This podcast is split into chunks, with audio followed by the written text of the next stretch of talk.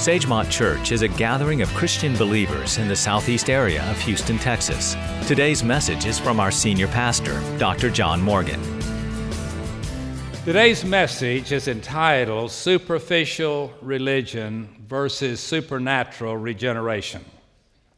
Now, don't let that get you confused. I want you to listen to it again. Superficial religion versus supernatural regeneration. I want you to pay attention very carefully today as I try to show you both from what's going on, current events, as well as what the Scripture says, what is going on in our world and particularly in the religious world, and how it relates to what the Bible teaches. When Nicodemus came to the Lord, he said, and the Lord said, You must be born again. He didn't even know what he's talking about. I want you to see today how relevant it is as to what's happening, not only in the secular world, but in the church world, as it relates to what the Bible teaches. So look carefully with me, Matthew chapter 11. And I want to invite you to stand as I read from the scripture.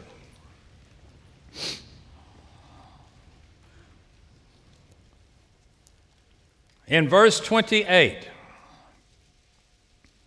Jesus said, Come unto me, all of you that labor and are heavy laden, and I will give you rest. Take my yoke upon you and learn of me for I am meek and lowly in heart, and you shall find rest unto your souls.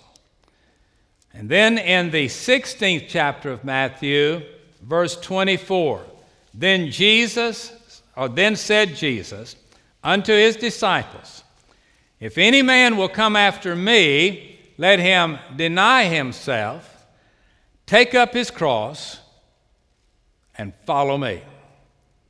And follow me. I want you to say that with me.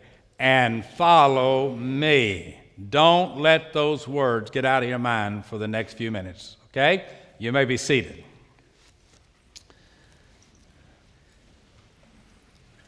This morning, I want to impose upon you a conclusion that I've come to through having lived many years and I want you to let me share with you my personal thoughts from my study of the Bible and from my observation of the world in which we live.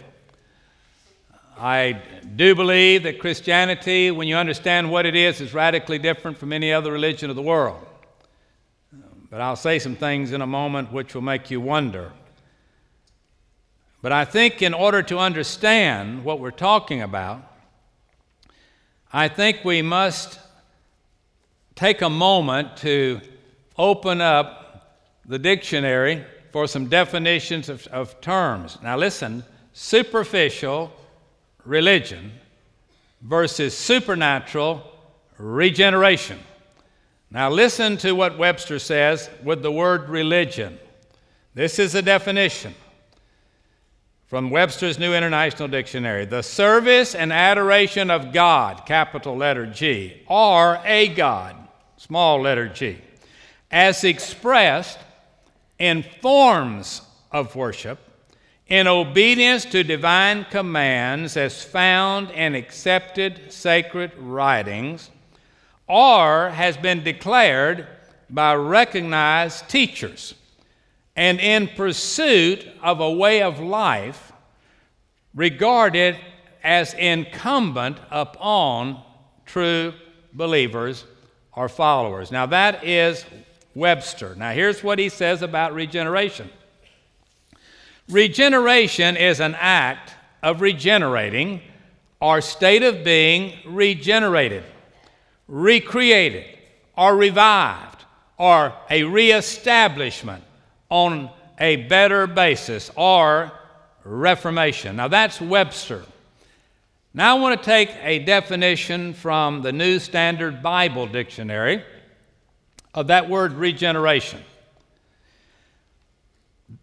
Quote, the word used to describe the great changes that are wrought in a man's thoughts, feelings, and his will in his conscious relations to sin, the world, and God. When he enters into a relationship with God through faith in Jesus Christ. Now, that is a relationship. That is regeneration.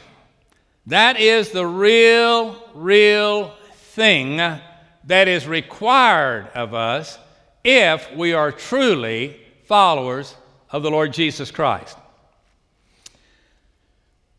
If you have heard me speak very many times, you have heard me use the sentence that I believe the Bible to be the inspired, inerrant, and infallible Word of God. If you were to talk to me in private and you were to say, Pastor, I've heard you say that, but I just wonder why you take that position, in that there are a lot of religious books in the world. We have all kinds of writing from uh, all kinds of religions, whether it's the Quran or the Book of the Mormon or the, the writings of, of uh, the Christian Science Church, and on and on and on and on. So, why do you believe the Bible? To be the inspired Word of God. Well, let me just kind of quickly put it in a capsule and give you a challenge. The Bible, first of all, is not one book, it's 66 books. It is 66 books that is put into the canon, which is the Holy Scriptures. These books were written by 40 different authors. Most of them did not know each other. Some were fishermen, some were shepherds, some were doctors, some were kings, some were prophets, but they did not even know each other personally. They existed over a period of 1,500 years. 1,500 years. Those 66 books are the originals were written in one of three languages either Hebrew, Greek, or Aramaic. And in those books, there they were written from three continents from Asia, from Africa, and from Europe. All of these books have a common storyline. God created the earth, and then man fell. So God sent a Redeemer. They go on, God loves all people. There's a common message from Genesis to Revelation of repentance and faith in those books. And those 66 books, or our Bible, contain no contradictions or historical errors. Now, here's my challenge to you. If you're a skeptic and say, I put it on, on the level with all other books, I don't see how you can lift it up because these people are sincere or whatever. I challenge you to go to the library or go to your computer and you find 66 books that have been written by 40 different authors over a 1500 year period of time in three different languages that have a common storyline and do not contradict history. When you find that book, come to my office and we'll sit down and we'll discuss this matter again. There is no comparison to the Bible. None. Zero. It stands alone. That is the reason it continues to be the number one read book in the world. Even those that doubt it read it more than some that say they believe it. Because there is something unique about the Holy Scriptures.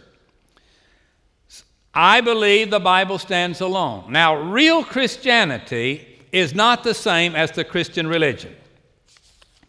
If we could get on an airplane in Houston and travel to India, I could take you today and stand on the, the banks of the Ganges River. It's 1,500 miles long. The Hindu people there consider it as holy water. They bathe in it. You can wash your face in it with a wet rag. You can bottle some up if you like and take it back to your place of worship for your uh, ceremonies that you want to go through.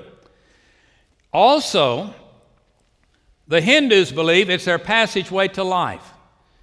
You can be cremated and your ashes poured into that river and flow down into an eternity, or you can just be thrown in, as millions are, at death into the river as their way to salvation. In the same country, India, you could go with me and we could listen as from the prayer towers in the big cities five times a day. There is a call from those loudspeakers of the Muslims to pray, to follow specific instructions, directing all prayers to Allah. And the details of how you pray, where you pray, the direction you face when you pray, are all meticulously lined out. In that religion, you and I can look at the five pillars of their religion that are practiced in the same country, India. We can go to the training center of the Tibetan Buddhist.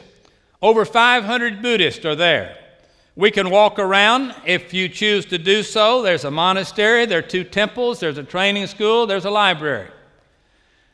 We can talk to those priests, ask them about where did they find God? And they will say to you, I'm still looking. I'm still on a search, trying to find God. But here they have eightfold plan right aspirations, right speech, right conduct, right livelihood, right effort, right mindfulness, and right contemplation. And they have four noble truths that they teach. Now, we can come, and I have some others, but for time's sake, we can come back to Houston, Texas. I can take you to Houston, and we can visit these religions in their temples or whatever, and they're the same. But I'm going to add one more. There are others, and they're called churches. And if you'll look closely, that may say on the internet they are a Christian church. Now, where that Christian church gathers, there are a group of people that have their rituals in place, their ceremonies in place, yes, their ordinances in place. They have a Bible somewhere some of them have the written rules of the church in a book from the higher authorities. And they write when you worship, how you worship, and what you do when you worship. And some of those places will have great authority attached to those sacraments or whatever. There may be the Hail Marys, there may be the sacraments, there may be many different kinds of things in the churches. Some will make you feel good. Some will tell you unequivocally our agenda is to not talk about your sin, but to talk about a positive way of living. Now, in those churches, some have bands and, and uh, they don't like orchestras and choirs. Others like orchestras and choirs.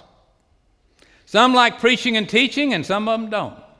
Some give, some don't. Some pray prayers asking God for this, this, and this, this, and this, and this, and this. Some of them have people that pray and ask and repent. They pray prayers of repentance to God. In some of those churches, they want to hear the gospel. In other churches, they do not want to hear the gospel. Now, all of these are churches of different religions, including the Christian religion. Now, the Christian religion, taken apart from what the Bible teaches about who Jesus was and who early Christians were, is 180 degrees apart. Jesus did not come to this earth, folks, to bring us Ten Commandments. He did not come to this earth to tell us where the Muslims say we worship on Friday, well, we worship on Sunday. You see, when you get into that religious stuff, you begin to nail down into something that's been around from the beginning of time that the whole 66 books of the Bible says stay away from. Whether it's the Jewish temple or the Baptist auditorium. That's not where it's at. Those are tools, but they are not the answer. They are not salvation. They have nothing to do with the command, follow me. Jesus did not come to build a religious organization, He came to get people to leave their way and take up their cross and follow Him. And he said, Then I will make you what I put you here to be, and I will walk with you through whatever you walk through, and then one day I'm coming to get you, or you're going to die and come to spend eternity with me. His message, Jesus, was not to keep the rules and regulations. It was not to observe the sacraments, it was to follow him. And so when Jesus said that, follow me. Here's something I want you to be reminded of. Hebrews 4:15. It says that Jesus was tempted at all points as we are, yet he was without sin. Now here's what he said, you follow me, I don't care how you're being tempted. We're going to get through it. I'm going to show you how to walk in obedience to the Lord's desire for your life because I am going to either walk with you, hold your hand, or pick you up and carry you. Jesus did not come prescribing a religion, He came begging people to have a relationship with the Father, the Son, and the Holy Spirit. Not through ritualism and ceremonialism, but through faith and by grace through faith in God. He didn't say, go over there and find truth. He said, come to me and discover truth. You want to go back in history and read something real interesting? Read, read the biography, the autobiography of Martin Luther. I want you to read about a man that spent much of his early life in the monasteries and read what he said about how, er, how pure he was in his attempt to find God until one day he realized, I'm not going to find God as long as I keep this stuff up. I'm keeping all the rules, all the regulations. I'm doing everything I'm supposed to do, and I'm just as empty as I was when I started this thing. And one day, Martin Luther met God personally, and he just started following the Lord. And my, not only did he change, but the world was changed because of it. Jesus said these words in John 14 and 6 I am the way, the truth, and the life. No man comes to the Father now, isn't that what religions are about? I want to go to heaven one day. I want to go where Allah is. I want to go where God is. No man comes to the Father but by me. That's what Jesus said.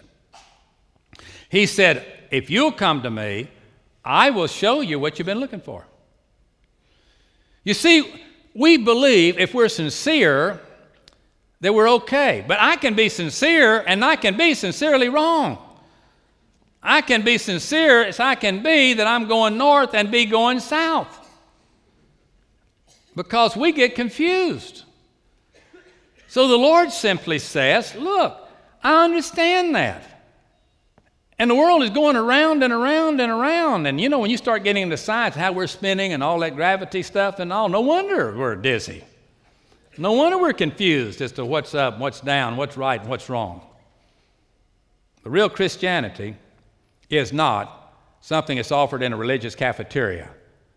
And say, I think I'll take a little Buddhism, I'll take a little Hindu, a little Muslim. After all, they're all right, and I kind of like them all. They all have good things to say. They all kind of tell you how to treat your neighbor and all this kind of stuff. So I just take a little this, little this, a little that. Jesus said, uh uh-uh. uh No. Even when you dip into the Christian thing,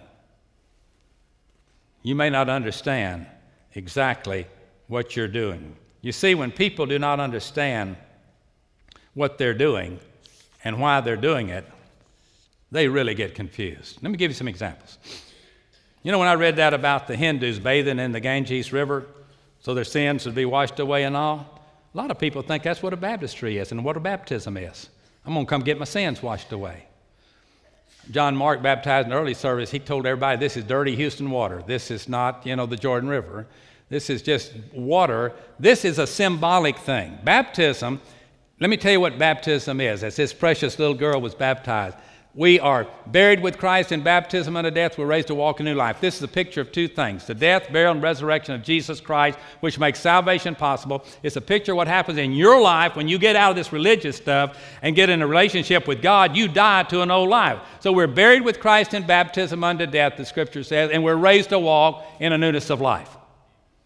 Communion is not in order that you can go through a sacrament. Communion is to remind us as often as you eat this bread and drink this cup, you proclaim the Lord's death till he comes, and as often as you do it, do it in remembrance of me. Let me remind you through your communion I died for you, I paid for your sin. It is finished. And I'm just waiting for you to come home once you've done the will of my Father. The Muslims go to their mosque, we go to our church buildings.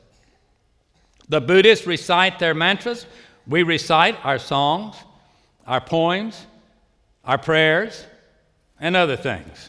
The Muslims read from the Koran, the Christians read from the 66 books of the Bible.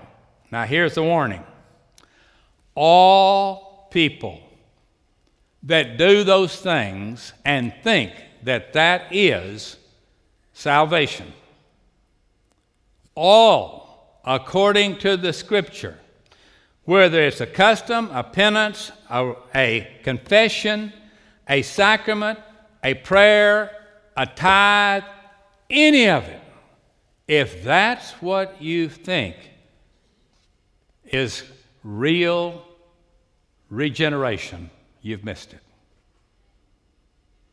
Jesus said, Follow me. Be careful it's Easter. Be careful, be careful, be careful.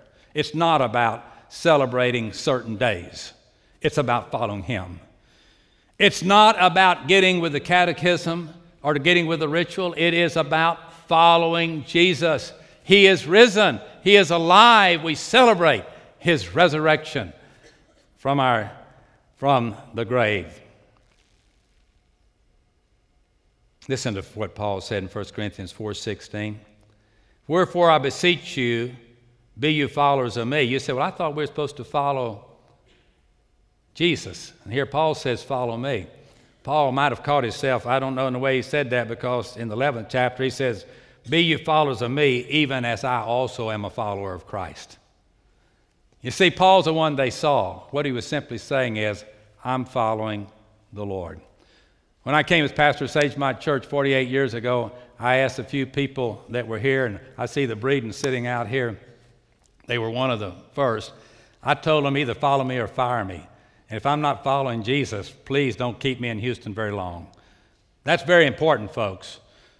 I, I challenge you when you see a man that's a man of the cloth, whatever that means, ask him the question tell me when you've met the Lord. Just ask that simple question. That shouldn't be offensive. Oh, I'm still looking. Oh, I'm still trying. Well, I'm still on a search. You know, man's on a search. And excuse me, that's not in the Bible. The Bible says you can know that you have eternal life and that you've passed from death unto life. When you are born again, you know when it happened. So Paul says in the 11th verse, Be ye followers of me, even as I also am of Christ. Then he says in Ephesians 5 1, he says, Be, he says, Be you therefore followers of God as dear children. And then in Matthew 4:19, Jesus said, "Follow me, and I will make you fishers of men." That's to James and to John. Caleb, Joshua in the Old Testament. Old Testament. Here's what it says about them in Numbers 32:12. For they have wholly followed the Lord. Now, what was the promise? Because they had wholly followed the Lord they were going to be permitted to go into the promised land, which is symbolic of what? Heaven. What had they done? How are you going to get to heaven when they all get to heaven? If, you know, the Bible says narrow is the gate that leads to eternal life. You know why? Because the first one's got to walk through it is Jesus, and everybody else has got to be in single file walking behind him. You don't need a broad gate. Because the Bible says broad is the way that leads to destruction, and many go therein. You see, it comes alive, folks, and it simplifies itself when you just get out of tradition and get into, Thus saith the Lord. The premier text again is at Matthew 16 24, where Jesus said unto his disciples, If any man comes after me, let him deny himself, take up his cross, and follow me. See, Jesus came to fulfill the prophecy. He said so. He made it very clear. I want to remind you, we, it hadn't been that long back to Christmas. You remember Matthew 1 21, she'll bring forth a son. They'll call his name Jesus. For what? He will save his people from their sin. Now that's the angel. Now John the Baptist comes along. Remember when John the Baptist come, came along? John 1 29, Behold the Lamb of God. Why? That takes away the sin of the world. Behold the Lamb of God that takes away the sin of the world. Not the rituals of the church, Catholic or Protestant. Not that. Jesus says, I am the way. And John the Baptist shouted it out Behold the Lamb of God. But you can go all the way back to the Old Testament, and the prophet would like to speak to you and to me. Here's what he says in the first chapter of the prophet of Isaiah Though your sins be as scarlet, they shall be as white as snow. When you go on to read, you will see how that was prophesied. The blood of the Lord Jesus, the Lamb of God, would cleanse us from our sin. David prayed, King David, 51st Psalm Wash me thoroughly from my iniquity and cleanse me from my sin. Paul says in 1 Corinthians 6:11, "You are washed, but you are sanctified, but you are justified in the name of the Lord Jesus and by the Spirit, the Holy Spirit of our God." That's where salvation comes from. Father, Son, Holy Spirit, not plus anything. You say, well, then why do I need to come to church? Why? Because the Lord said you, you are. He said, don't forsake to assemble yourself together. The church is my bride. And I want you to be a part of the church because I'm going to give the Great Commission to the church to take the othermost part of the world, and you happen to be the ones that are going to be the the banner carriers. You're the one, you're either going to go or you're going to send others to go. Or you're going to pray for those that go. But you're going to be a part of getting the gospel to the uttermost part of the world. In 1 John 1 9, John writes, If we confess our sins, he's faithful and just to forgive us of our sins and to cleanse us from all unrighteousness. I want to tell you a little story before we go home. This happened some time ago when an Englishman bought a Rolls Royce. And uh, the advertisement that got his attention, being frugal, I guess, he thought, he read an advertisement that said it, that a Rolls Royce is never break down. So he bought this car. Guess what happened one day? It broke down. Rolls Royce, it'll never break down. It broke down. Well, he didn't really know what to do, and there wasn't any instructions as to what to do. But he, somebody pulled over to help him. He told him about the problem, and uh, they went, found the number of the Rolls Royce plant, and they called him. Wasn't long till a helicopter showed up. And this helicopter flew in, and out of the helicopter got two mechanics. And these two mechanics fixed the Rolls Royce, got back in the car in the helicopter and flew off. Well, his whole way of driving back to his home, he thought about, boy, I hate to see that bill. That's a pretty expensive way. You know what I'm saying? I mean, AAA is a lot cheaper than, than to have them come out like that. But anyway, he goes home, he's mad because he brought it because it's not going to break down. It broke down. So he just kind of delays paying the bill. Finally, got convicted of the bill. He got convicted of the fact that he always paid his bill and his anger kind of smoothed down. He probably went to church one Sunday or something, but anyway, he, he decided he would call them and tell them, first of all, why he had delayed in paying the bill, but that he decided he needed to settle his account. Well, after a few, after a moment waiting, the one that had accepted the call at Rolls Royce came back on the line. And they said to him, Sir, we're deeply sorry, but we have absolutely no record of anything ever having gone wrong with your car. Think about that. Earthly story with a heavenly meaning. I find no fault in you. Why? Why? Why does that story parallel? One of these days, you're going to find out you broke down. And everything you've held on to is broken down. And religion is going to break down. And you need to call upon Jesus. He's the author and the finisher of the faith. And you know, when you confess your sins and all that kind of stuff that you're so ashamed to do, the Lord's going to say, your sins have been bottom, buried in the bottom of the sea. They're put as far as the east is from the west, and I will remember them no more. God's not wanting to condemn you, He's wanting to tell you if you'll just follow me, if you'll receive my gift of eternal life, I will remember them no more. Folks, it doesn't get any better than that.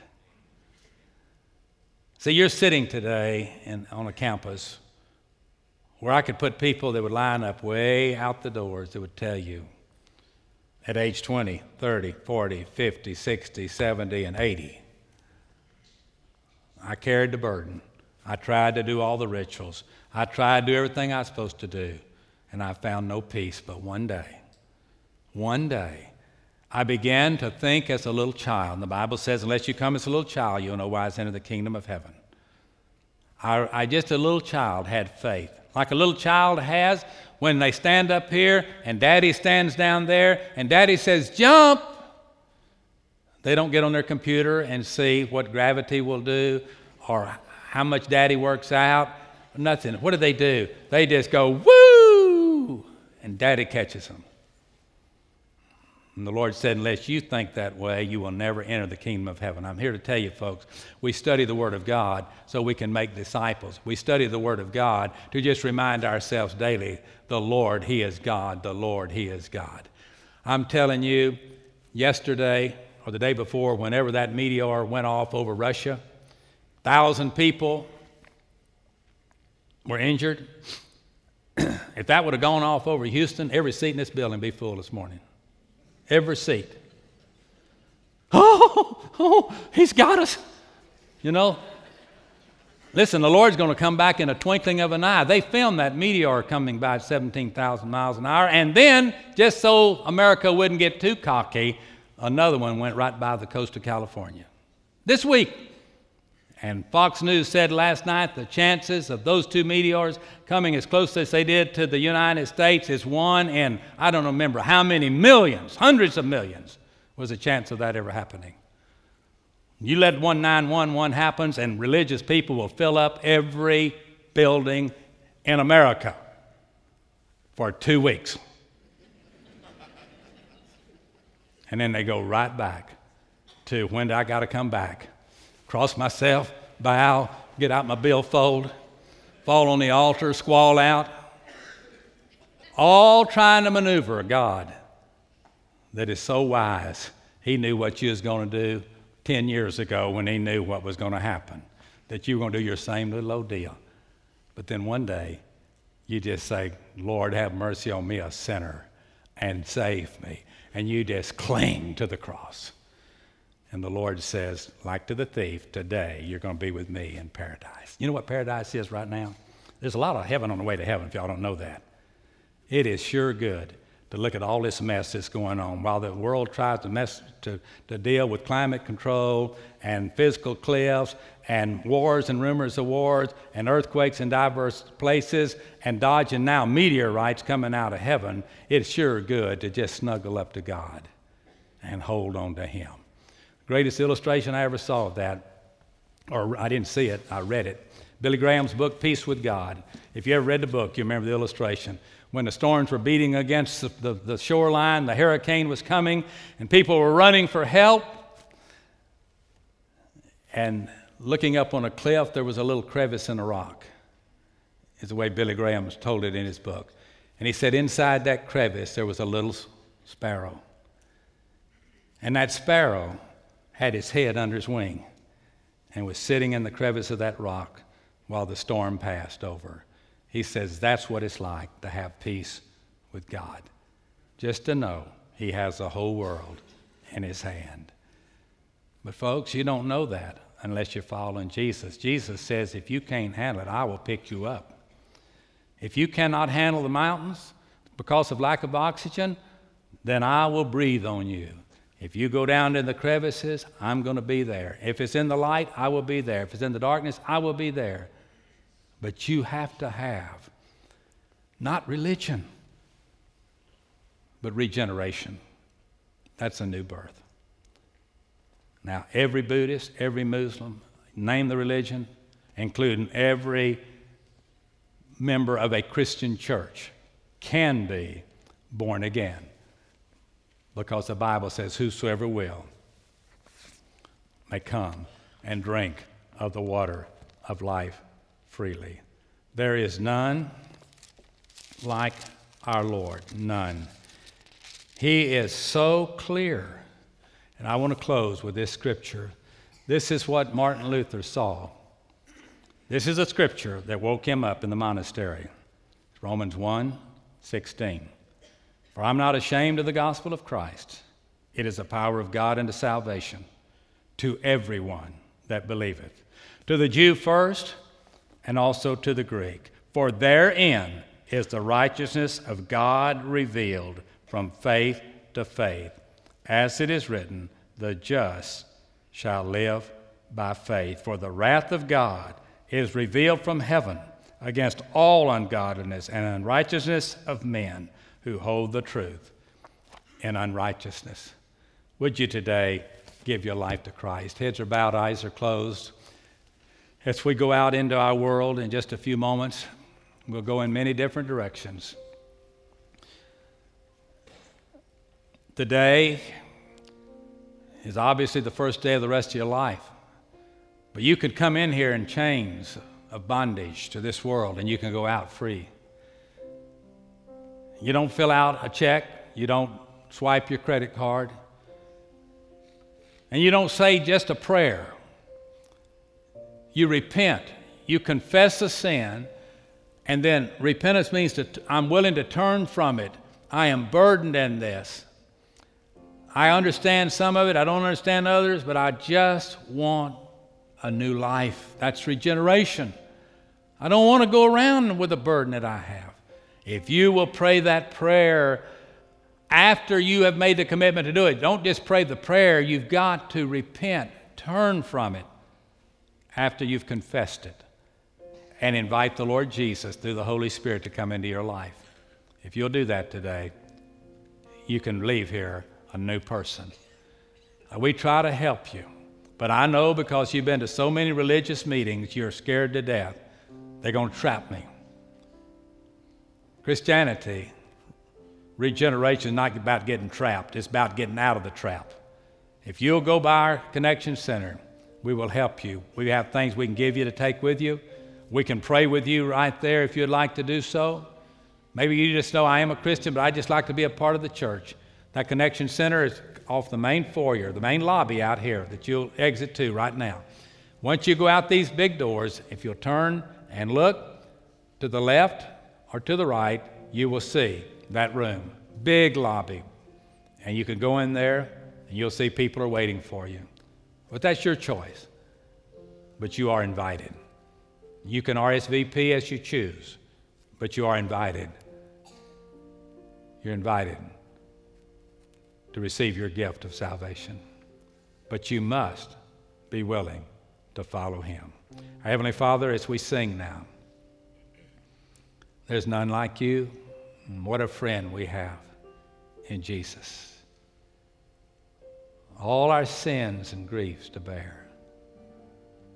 What a privilege it is to carry it. everything that we have to you in prayer. I pray, dear God, as we sing it, we'll believe it and we'll practice it. And may people be saved today. May others find a place where they can get into the race and follow you, the author and the finisher of our faith. And it's in Jesus' name I pray. Amen. We pray that today's message has brought you to a closer relationship with Jesus Christ. Join us Sundays at 8, 9:30 and 11 a.m. at Sagemont Church in the Worship Auditorium. For more information, check us out at www.sagemontchurch.org.